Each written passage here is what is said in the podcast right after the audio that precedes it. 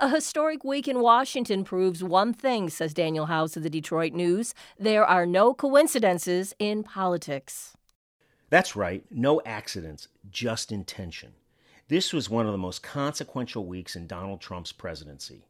Within just a few hours, Democrats announced they're moving ahead with impeachment articles and that they'd reached a deal with the Trump administration to replace NAFTA.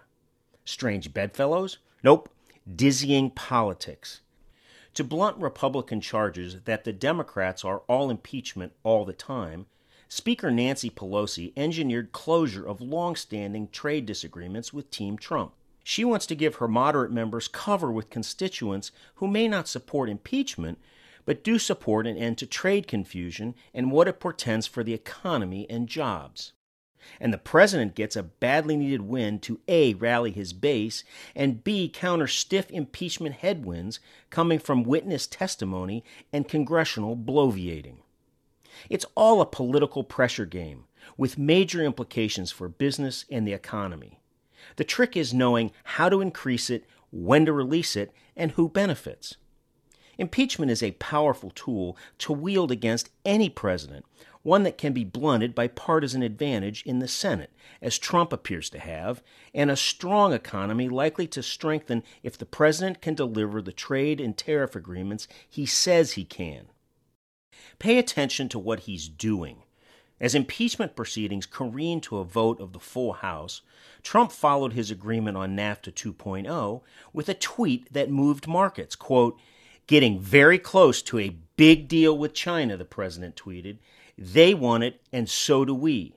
The Dow spiked 125 points almost immediately, closed up more than 220 that day, and the S&P 500 hit a record high. There are no coincidences in politics. Trump's emerging strategy or his gut instinct is to counter the political damage of looming impeachment by playing to his strengths. And those are economic. Unemployment is at a 50 year low. Stock markets are at record highs. Confidence is set to rebound once trade tensions abate, and the pricing anxiety that comes with tariffs is likely to recede.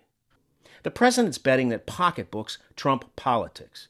He figures that easing lingering trade fears with Mexico and Canada, with China and Japan, with France, Germany, and the European Union will bolster his standing in the vitally important industrial heartland. And he might be right. The CEOs of automakers and their suppliers are breathing a little easier because they get some long overdue certainty. So are the capitals of the country's leading trading partners. That's because Trump's impeachment predicament has pushed him to the point where his political interest and big business's interest in trade solutions finally have converged. It was what, a week ago that Trump wondered aloud whether it might not make sense to wait until after the 2020 election to do a trade deal with China? Yet, amid the House Judiciary's impeachment hearing, headlines started appearing saying the United States and China had reached what one outlet called an initial trade deal.